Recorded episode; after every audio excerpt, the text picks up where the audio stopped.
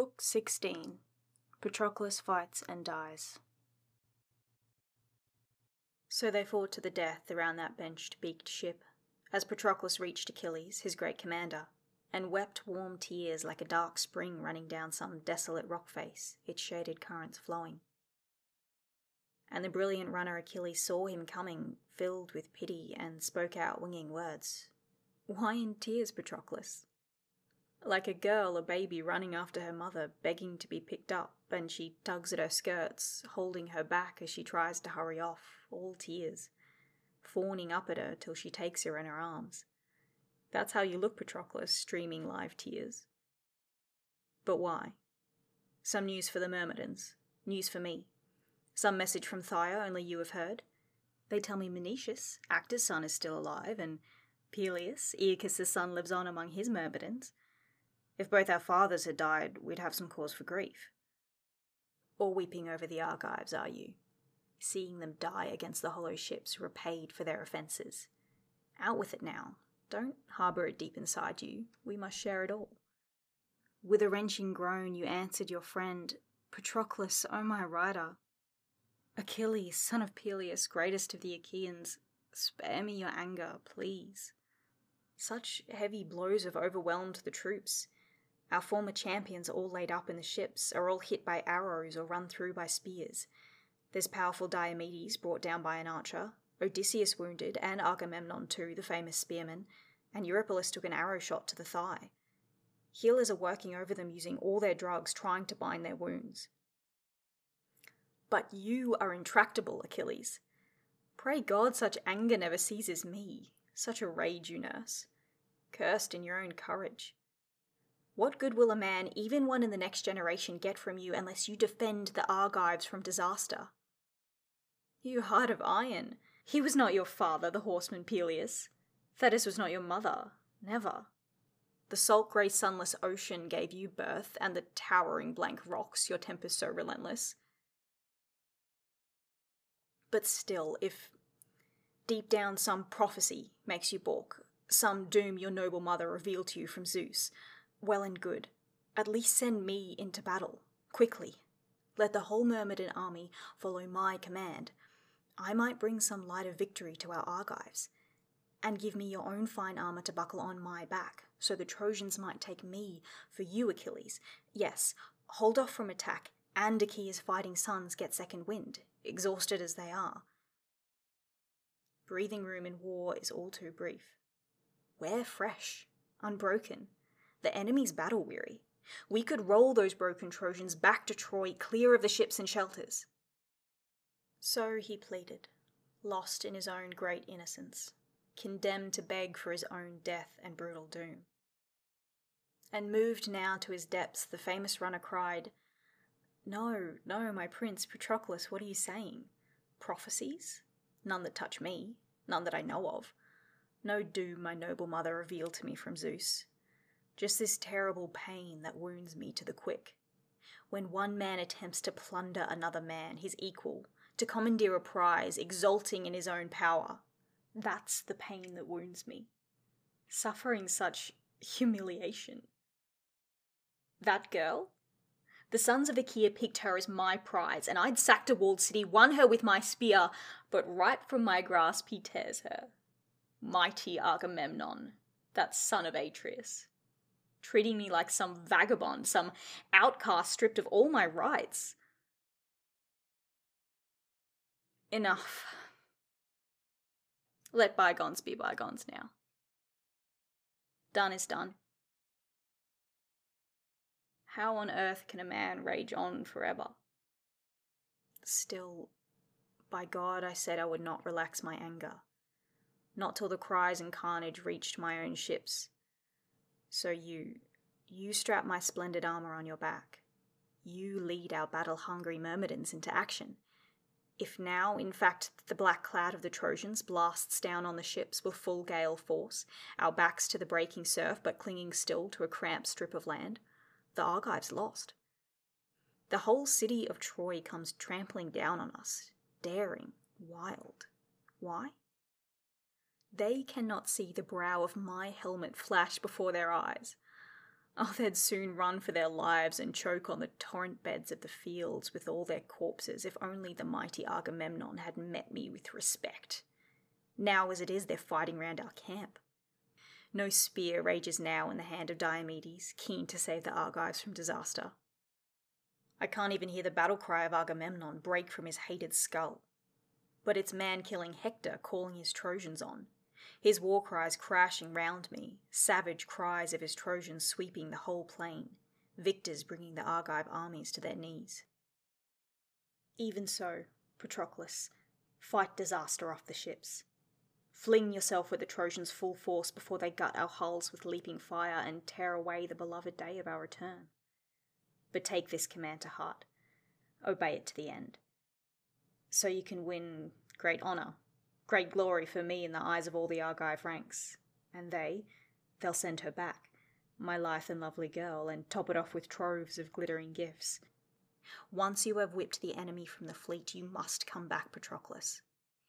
Even if Zeus, the thundering lord of Hera, lets you seize your glory, you must not burn for war against these Trojans, madmen lusting for battle. Not without me. You'll only make my glory that much less. You must not, lost in the flush and fire of triumph, slaughtering Trojans outright, drive your troops to Troy.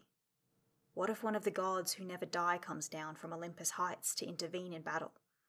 The deadly archer loves his Trojans dearly. No, you must turn back, soon as you bring the light of victory to the ships. Let the rest of them cut themselves to pieces on the plain. Would to God, Father Zeus, Athena, and Lord Apollo, not one of these Trojans could flee his death, not one. No Argive either. But we could stride from the slaughter, so we could bring Troy's hallowed crown of towers toppling down around us. You and I alone. And so the comrades roused each other now. But Ajax could hold his post on the decks no longer. He was overwhelmed by the latest salvos, driven back by the will of Zeus and the fearless Trojan spearmen, hurling blows non stop, a terrific din at his temples, his shining helmet clashing under the repeated blows, relentless blows beating his forged cheek irons. And the joint of his left shoulder ached with labour forever bracing his huge, burnished shield rock steady. But they could not wrench it loose from round his body for all their pelting weapons. Again and again he fought for breath, gasping, bathed in sweat, rivering down his body, his limbs soaked and sleek. Where could he find some breathing room in battle? Wherever he looked, pains heaped on pains. Sing to me now, you muses, you who hold Olympus's vaulting halls, how fire, was first pitched on Achaea's ships. Hector lunged at Ajax toe to toe, hacked his ashwood pike with a heavy sword, and striking the socket just behind the point, he slashed the head clean off, leaving the shaft, the lopped stump dangling in Ajax's fist, useless, bronze head bounding away, clanging along the ground. And deep in his heart, brave Ajax knew and shuddered. Here was the work of the gods thundering Zeus on high, cutting him off in battle, dashing all his plans. Zeus, determined to grant the Trojans triumph now. So Ajax drew back, out of range. And then they flung their tireless fire at the fast, trim ship. She was up in flames at once, engulfed in quenchless fire. In a flash, the blaze went swirling round the stern, and Achilles slapped his thighs and urged Patroclus, To arms, Patroclus, prince and master horseman, I can see the blaze go roaring up the ships. They must not destroy them. No escape route then. Quick, strap on my gear. I'll rouse the troops. That was all, and Patroclus armed himself in Achilles' gleaming bronze. First, he wrapped his legs with the well made greaves, fastened behind the heels with silver ankle clasps. Next, he strapped the breastplate round his chest, blazoned with stars, swift Achilles' own, then over his shoulder Patroclus slung the sword, the fine bronze blade with its silver studded hilt, and then the shield strap and the sturdy massive shield. And over his powerful head he set the well forged helmet, the horsehair crest atop it tossing, bristling terror. And he took two rugged spears that fit his grip. And Achilles' only weapon Patroclus did not take was the great man's spear, weighted heavy, tough. No other Achaean fighter could heft the shaft. Only Achilles had the skill to wield it well. Pelian ash it was, a gift to his father Peleus, presented by Chiron once, hewn on Pelion's crest, to be the death of heroes. Now the war team. Patroclus ordered Automedon to yoke them quickly. A man honoured next to Achilles, breaker of men, always the firmest in battle, nerved to wait the call. So at his command, Automedon yoked the horses, the rapid stallions Roan, Beauty, and Dapple, the team that raced the gales, magnificent team, the storm wind filly Lightfoot, foaled for the west wind, grazing the lush green grass along the ocean's tides. And into the traces he ran the purebred bold dancer. Achilles seized him once when he stormed Eetion's city, a mortal warhorse pacing immortal horses now. Prince Achilles, ranging his ranks of Myrmidons, arrayed them along the shelters, all in armour, hungry as wolves that rend and bolt raw flesh, hearts filled with battle frenzy that never dies. Off on cliffs, ripping apart some big antlered stag, they gorge on the kill till all their jaws drip red with blood. Then down in a pack they lope to a pooling dark spring, their lean sharp tongues lapping the water's surface, belching bloody meat but the fury, never shaken, builds in their chests though their glutted bellies burst. So wild the Myrmidon captains, Myrmidon field commanders, swarming round Achilles' dauntless friend in arms. And there in the midst Achilles stood like a god of war, urging his charioteers and fighters, bracing shields. There were fifty fast black ships that bore his troops when Achilles, dear to Zeus, sailed east for Troy. Fifty fighters aboard each, manning the oarlocks. Five captains he named, entrusted with command. But he himself in his martial power ruled them all. The first battalion was led by Menestheus, bright in bronze, son of the Spercheius river, swelled by the rains of Zeus, and born by the lovely Polydora, Peleus' daughter, when a girl and the god of a tireless river bedded down. But they called him the son of Borus, Perieres' son who showered the girl with countless bridal gifts, his wedded bride in the sight of all the world. The next battalion was led by fighting Eudorus, born out of wedlock too. Phylus's daughter, Polymele, the gorgeous dancer, bore the man when irresistible Hermes, Hermes the giant killer, lusted for her once. She ravished the god's bright eyes, swaying among the dancers, singing goddess Artemis with arrow of gold and cry that halloos the hunt. And straightway up to her chamber Hermes climbed, the healer, in secret, lay in her arms in love, and the woman bore the god a radiant son, Eudorus, lightning on his feet and a crack man of war. But as soon as the Lady of Labour's birthing pangs brought him to light, and he saw the blaze of day, Actor's majestic son, the powerful Echecles, led her home to his house with troves of bridal gifts, while old King Philus reared the boy with kindness, tending, embracing the young Eudorus like a son. The third battalion was led by brave Pisander, Maemalus' son, who outfought them all with spears, all Myrmidons, after Achilles' friend Patroclus. The fourth was led by old horseman Phoenix. Alcimedon led the fifth, Laerces' gallant son.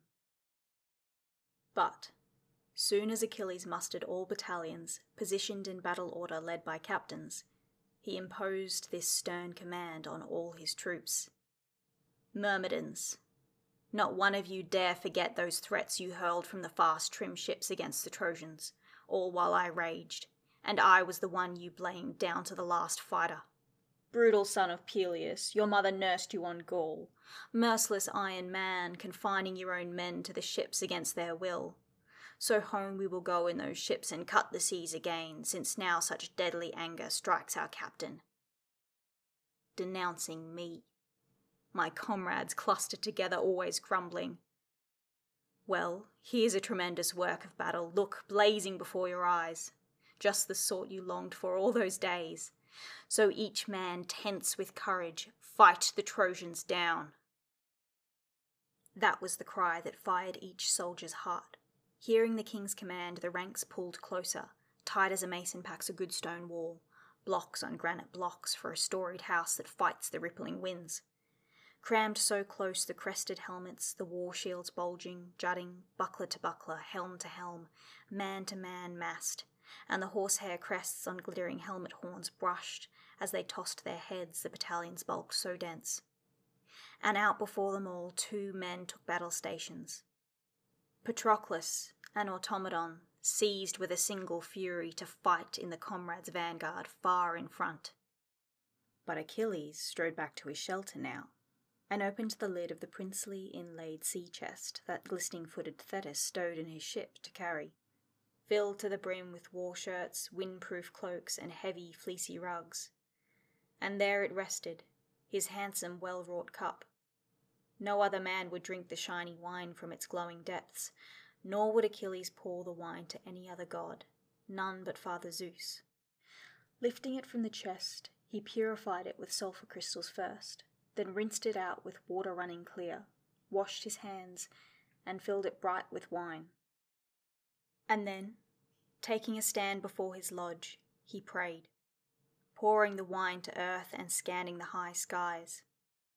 And the god who loves the lightning never missed a word.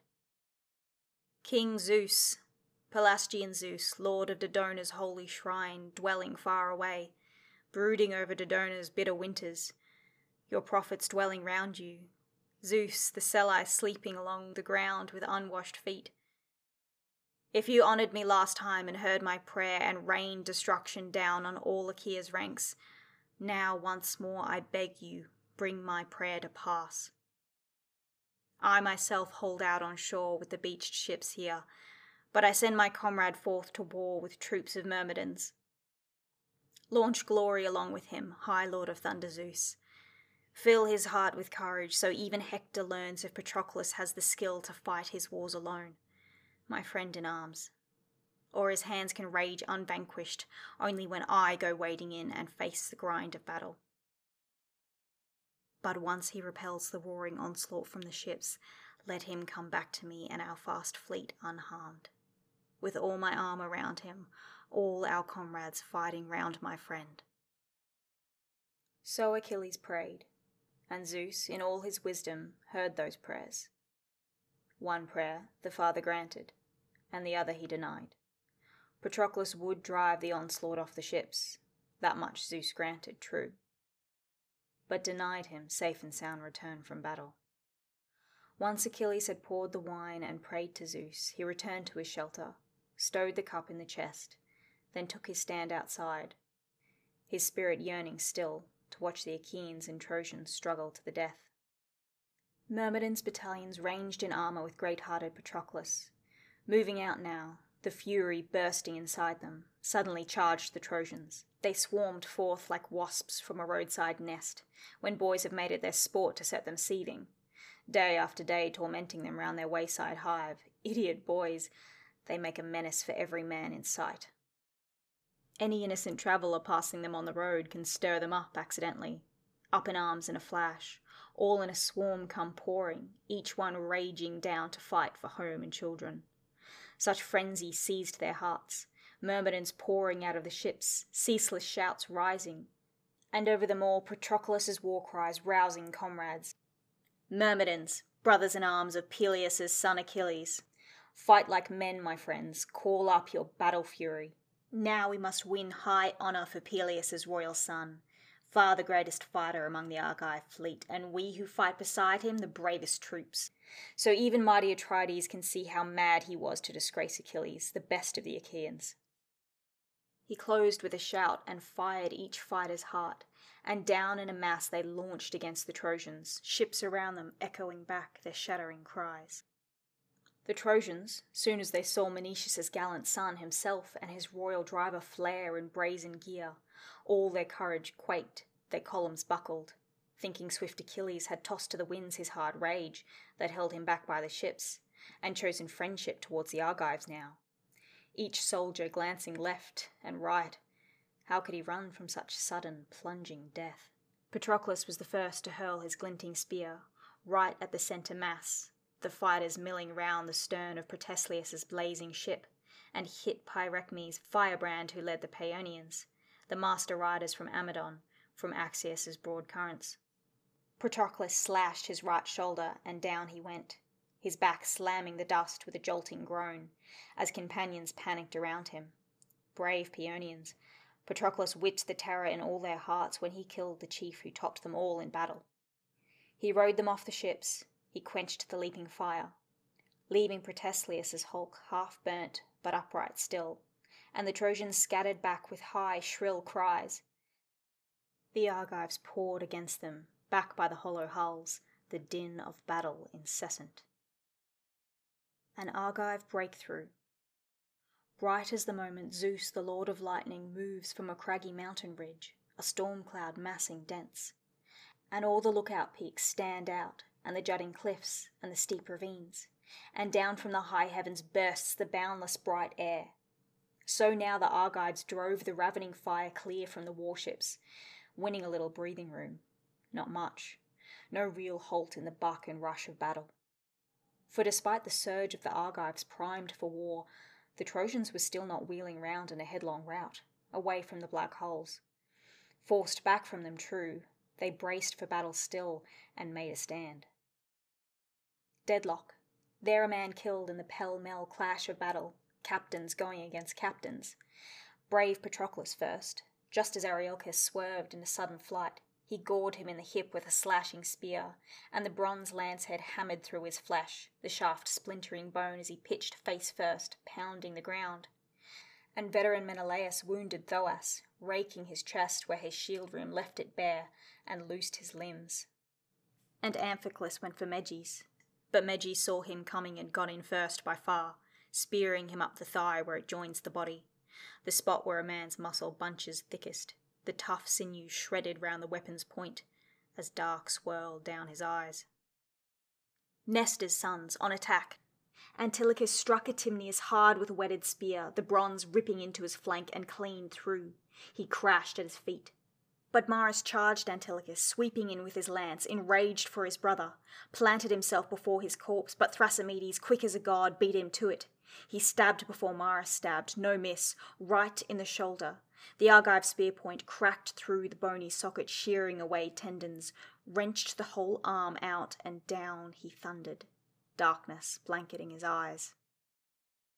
So these two brothers, laid low by the two brothers, dropped to the world of night. Sarpedon's stalwart cohorts, spearmen sons of Amisodarus. He who bred the Chimera, the grim monster that sent so many men to death. There, quick Oilean Ajax rushed Cleobulus, took him alive, stumbling in the rout, but took his life at once, snapped his neck with a sword that hewed his neck bone up to the hilt, so the whole blade ran hot with blood, and red death came flooding down his eyes, and the strong force of fate and now, in a breakneck charge, Peneleus closed with Lycon. They'd missed each other with spears, two wasted casts. Now both clashed with swords. Lycon, flailing, chopped the horn of Peneleus's horsehair crested helmet, but round the socket the sword blade smashed to bits, just as Peneleus hacked his neck below the ear, and the blade sank clean through, nothing held but a flap of skin. The head swung loose to the side as Lycon slumped to the ground. There at a dead run, Meriones ran down Acamas, Acamas mounting behind his team, and gouged his right shoulder. He pitched from the car, and the mist swirled down his eyes.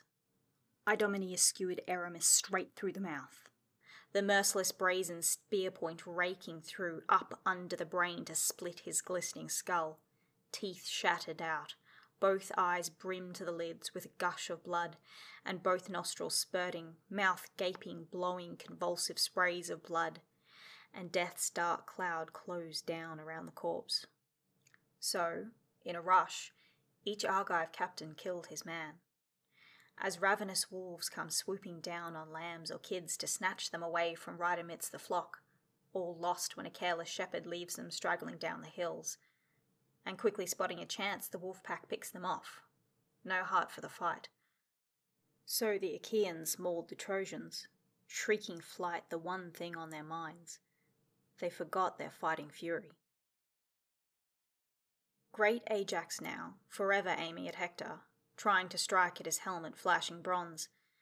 But Hector was far too seasoned, combat tested, broad shoulders hunching under his bull's hide shield his eyes peeled for a whistling shaft or thundering spear. Hector knew full well the tide of battle had turned, but still stood firm, defending die-hard comrades. Wild as a storm cloud moving off Olympus into heaven out of a clear blue sky when Zeus brings cyclones on, so wild was the rout, the cries that came from the ships as back through the trench they ran, formations wrecked. And Hector? Hector's speeding horses swept him away, armour and all, leaving his men to face their fate. Trojans trapped but struggling on in the deep trench. Hundreds of plunging war teams dragging chariots down, snapping the yoke poles, ditched their masters' cars, and Patroclus charged them hard of fire for the kill, shouting his Argives forward, Slaughter Trojans! Cries of terror breaking as Trojans choked all the roads, their lines ripped up to pieces up from under the hooves of dust of storm swirling into the clouds as rearing horses broke into stride again and galloped back to Troy, leaving ships and shelters in their wake.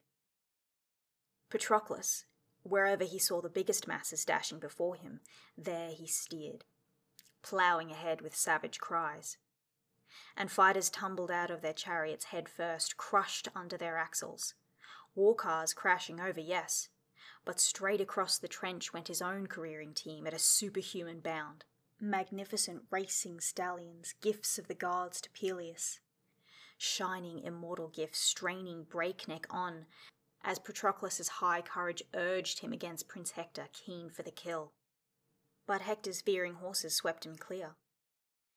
And all in an onrush, dark as autumn days, when the whole earth flattens black beneath a gale when Zeus flings down his pelting, punishing rains. Up in arms, furious, storming against those men who brawl in the courts and render crooked judgments. Men who throw all rights to the winds with no regard for the vengeful eyes of the gods. So all their rivers crest into flood spate, ravines overflowing cut the hilltops off into lonely islands, roaring down the flood tide, rolling down the storm torn sea headlong down from the foothills, washes away the good ploughed work of men. Rampaging so, the gasping Trojan war teams hurtled on. Patroclus, soon as the fighter cut their front battalions off, he swerved back to pin them against the warships, never letting the Trojans stream back up to Troy as they struggled madly on. But there, midfield, between the ships, the river, and the beetling wall, Patroclus kept on sweeping in, hacking them down, making them pay the price for the Argives slaughtered. There, Pronous, first to fall, a glint of spear, and Patroclus tore his chest left bare by the shield rim, loosed his knees, and the man went crashing down. And next he went for Thestor, the son of Enops, cowering, crouched in his fine polished chariot, crazed with fear. And the reins flew from his grip. Patroclus, rising beside him, stabbed his right jawbone, ramming the spearhead square between his teeth so hard he hooked him by that spearhead over the chariot rail. Hoisted, dragged the Trojan out as an angler perched on a jutting rock leg drags some fish out of the sea, some noble catch with line and glittering bronze hook. So with the spear, Patroclus gaffed him off his car, his mouth gaping round the glittering point, and flipped him down face first, dead as he fell his life breath blown away. And next he caught Euryalus, closing, lunging in. He flung a rock and it struck between his eyes, and the man's whole skull split in his heavy helmet. Down the Trojan slammed on the ground, head down, and courage shuddering death engulfed his corpse.